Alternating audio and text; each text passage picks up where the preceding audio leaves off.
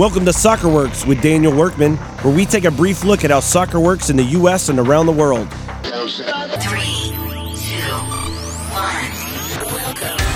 This is episode 44 and part 14, the final installment of Project Year Zero. Over this series of episodes, we have looked at what it would take to create an open system within U.S. soccer. On this episode, we are looking at the who. There are really two groups here. The first are independent clubs. Independent clubs need to be generational clubs, fielding first teams through youth teams. This will help improve the soccer culture in your community, and American soccer really needs that. The second group are existing leagues. Leagues like the NPSL, the UPSL, the GCPL.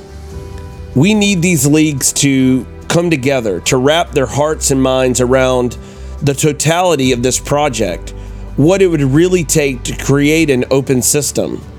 We're not looking at a few dozen clubs or even a few hundred clubs. We need to look at a system that connects everyone, and this means thousands of clubs. The United States of America could be the greatest soccer country on earth. We need a system that gets us there. We need an open system that connects everyone to get us there. And we are looking for leaders to step up and take action and place the good of the game over personal interest. Thanks for listening. Until next time.